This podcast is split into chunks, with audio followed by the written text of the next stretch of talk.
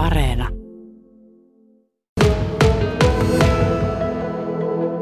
Juho Parkkulainen, ihan ensimmäksi onneksi olkoon. Kiitoksia, kiitoksia kovasti. Eli olet valtakunnallisen taloustaitokilpailun voittaja, Pyhäselän koulu 9. luokkalainen, ikää 16 vuotta. Ensistään tuo taloustaitokilpailu, minkälainen kilpailu se oli? No taloustaitokilpailu oli kilpailu, joka mittasi yleislaatuista taloustaitojen ja tietojen omaksumista erilaisin kilpailutehtäviä kysymyksin, jotka testasi sitten 9. luokan talo- yhteiskuntaopin oppimäärä sisältöä, mutta myöskin laaje- ja laaja-alaisempaa talousosaamista.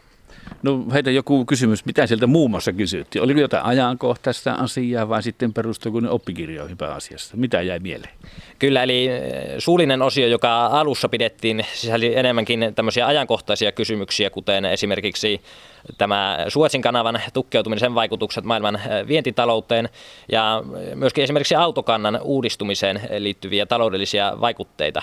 Ja eh, esse, joka muodosti valtaosan kokeen painoarvosta, aiheena oli yleinen talouskehitys ja yleiset Suomen talouden näkymät, eli ajankohtaisia aiheita paljon painotettiin. Ja aika haastavia isoja juttuja ysiluokkalaisille. No, oletko se ensistään niin hyvin kiinnostunut taloudesta? Et, ja miten luulet, että miten tuo voitto sinulle napsahti? Toki talous on sellainen aihe, että siltä ei pakoon niin sanotusti pääse. Eli se on hyvin suuri osa uutisvirtaa päivittäistä ja sieltä tulee niitä oppeja ja kokemusta myöskin talousasioista, että miten ne ajankohtaisesti kuuluvat. Mutta myös sitten tämmöinen perustavanlaatuinen kansantaloustieteen osaaminen korostui siinä sen soveltamisen kautta. Että se mitä tunnilla oli käyty auttoi hyvin paljon, mutta myöskin koulun ulkopuolisia asioita, mitä ei muusta kuin taloustieteellisestä kirjallisuudesta opi, niin niitä oli paljon käsittelyssä. No miten paljon sitten tuommoista muuta taloustieteellistä kirjallisuutta olet jo raottanut vai oletko lukenut vai pelkästään uutisia ja ysiluokkalaisten oppikirjoja? Mikä on tilanne? Toki valtaosa nyt tähän kilpailuun näin akuutisti oli tällaista pitkäaikaista ja pitkän ajan kuluessa kerääntynyttä talousoppia nimenomaan näistä uutisista. Mutta myös kertasin sitten kansantaloustieteen oppikirjojen ja vanhojen lukion oppikirjojen sekä myöskin sitten yhdeksännen luokan yhteiskuntaopin oppimäärän avulla. Eli tietotaitoa oli sekä semmoista perusteellista että myöskin semmoista ajankohtaista siihen rakentuen. No kerrotaan tässä vaiheessa, että olet todennäköisesti semmoinen poikkeuslahjakkuus, koska niin sinulla on todistuksessa lukuaineessa niin pelkkiä kymppejä. Miten kauan tämmöinen tilanne on ollut? Tämä tilanne on nyt jatkunut koko peruskoulun ajan, että, tai lähinnä yläasteen ajan, että tietysti alakoulussa oppisisällöt ovat hieman erilaisia, eikä voi tietenkään verrata, mutta tämä on jatkunut tämän ylä, yläkoulun ajan, tämä menestys tällä mittakaavalla minkälainen opiskelija olet? Et, tosiaan siis kaikki aineet ovat kymppejä. Ensistä onko jotain aineita, missä ei ole kymppi tuossa todistuksessa tällä hetkellä? No lukuaineista niitä semmoisia poikkeuksia ei nyt löydy, mutta sitten seitsemällä luokalla käytyjä taito- ja taideaineita, niistä muun muassa kuvaamataidossa ja käsitöissä on ysit molemmissa, eli, eli en ole aivan täydellinen myöskään todistuksella mitattuna. Kukapa meistä olisi. No minkälainen opiskelija olet sitten? Et ilmeisesti tieto tarttuu helposti sinulle päähän ja sanotaan, että ihminen ei voi oppia sellaista, mistä ei ole kiinnostunut. Miten itse luonnehtisit? Se on juuri näin, eikä toki myöskään voi kieltää sitä, etteikö kognitiivisilla kyvyillä tai tällaisella kyvyllä oppia ylipäätään olisi mitään vaikutusta tähän menestykseen. Mutta sillä tämmöisellä kyvykkyydellä ei tee yhtään mitään, mikäli sen eteen ei tee töitä, että oppii. Se kiinnostus toki tuo sen työmoraalin siihen opiskeluun ja sitä kautta toki opiskelun tulee suhtautua sen verran vakavasti, että että tulosta syntyy, vaikka kyvyt siihen auttavat. No, miten vakavasti otat sitten opiskelun? Et, et, et, tuota, onko se sinulle semmoista mieluista tekemistä vai tuota, oletko niin, niin säälimätön tiukka itsesi kohta, että pakko ottaa se kymppi? Mikä on tilanne? En toki sillä tavalla on, ole niin raadollinen, että vaatisin itseltäni liikaa, mutta toki suhtaudun koulutukseen vakavasti sillä mittakaavalla, että se toki määrittää tulevaisuutta hyvin vahvasti jo tälläkin iällä. Se on nykyään kehityksen kulku ja siihen tulee suhtautua siten tarpeen ottamalla vakavuudella. Mutta liian ankara ei saa olla, ettei kuormitu liikaa tai sitten tule tällaisia paljon julkisuudessa olleita loppuun palamisen oireita. No henkilökohtaisesti koen olevan melkoisen perinteinen opiskelija siinä mielessä, että luen paljon äh, aiheita ja sen lisäksi sitten kirjoitan muistinpanoja. Eli se varmastikin tulee sieltä rutiinin kautta, se mihin on tottunut sen paljon suuren työmäärän kautta, niin sitä toki sitten harjaantuu siihen opiskelutekniikkaan. Ja myös tässä ei voi vähätellä näiden lahjokkuuden merkitystä. No mitkä ovat sinun lempiaineita, niin olet nyt peruskoulussa?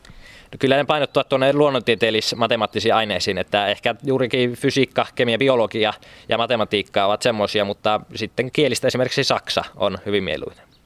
Öö, oletko jo tässä vaiheessa niin lukio-oppikirjoja avannut, vai sano vihjasit tuossa, että olet jo jotain opiskellutkin?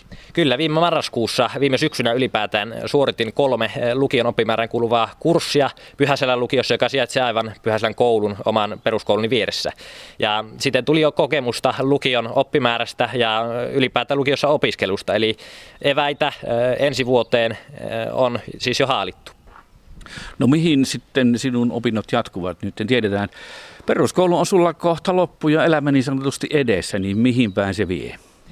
Itse hain opiskelemaan lukion, Joensuun normaalikoulun lukion matemaattis-luonnontieteelliselle linjalle, jonka koen olevan itselleni sopiva vaihtoehto jo sillä kannilta, että kuten edellä mainitsin, niin luonnontieteelliset aineet kiinnostavat ja niissä voi myöskin kenties olla sitten se tulevaisuuden opiskelupaikka ja ala. Tota, entä sitten vapaa-ajalla, niin minkälaisia asioita muutoin harrastat kuin tuota opiskelua? No kestävyysurheilu on, on niin sanotusti lähellä sydäntä, että kesäisin maantiepyöräilen ja juoksen hyvin paljon ja talvisin sitten murtomaa hiihto on hyvin mieluisa laji. Eli urheilu tasapainottaa sitä opiskelujen rytmittämää elämää. No kuinka tavoitteellista tämä sinun urheilusi on ollut ja on tällä hetkellä? No aiemmin olen tavoitteellisesti, hyvinkin tavoitteellisesti pelannut pesäpalloa, mutta nykyään se on lähinnä kunnon ylläpitämistä ja nimenomaan tätä elämän tasapainottamista, että elämä ei suinkaan saa olla pelkkää opiskelua tai tällaista niin sanottua henkistä puurtamista. Se urheilun lisäksi lähellä sydäntä esimerkiksi, esimerkiksi vaikkapa tällainen ihan yleinen ajanvietto kotona muun muassa kavereiden kanssa olen ja ylipäätään sitten pyrin näin tasapainottamaan opiskelun täytteistä elämää. Niin, oikeastaan useimmiten 16-vuotiaan elämään sisältyy paljon kavereita. Ja toisaalta kun mietitään, niin paljon koulussa on koulukiusaamista, niin tuommoinen erityislahjakkuus, niin voisi kuvitella, että joutuu helposti kiusaamisen kohteeksi. Miten sinulla on tämä peruskouluaika mennyt, niin oletko saanut olla irti kiusaamisesta? Kyllä koen, että näin on ainakin enimmäkseen ollut, että että toki eh, tunnetaan se tilanne, että kiusaamista paljon esiintyy, mutta henkilökohtaisesti olen pääosin siltä välttynyt kyllä, että osaan pitää puoleni ja myöskin sitten muut arvostavat sitä eh, suorituskykyä, mikä minulla koulussa on. Ja sitä kautta eh, vältyn kiusaamiselta, mutta on toki valitettavaa, että se kiusaaminen kasantuu peruskouluun ja myöskin siellä tietyille oppilaille. Se on hyvin, hyvin vahingollista. No entä sitten kaveripiiri? Kuinka paljon sulla on kavereita? No kavereita on tietysti koulussa, luokkakaverit, mutta myöskin sitten koulun ulkopuolelta. Eli paljon urheilen muun muassa eh, joidenkin kavereiden kanssa, ketkä käyvät eri koulua. Eli se on hyvä, että kaveripiiri on myöskin sitä kouluympäristöä laajempi, jotta, jotta sitten eh, naamat niin sanotusti vaihtuvat myös arjessa.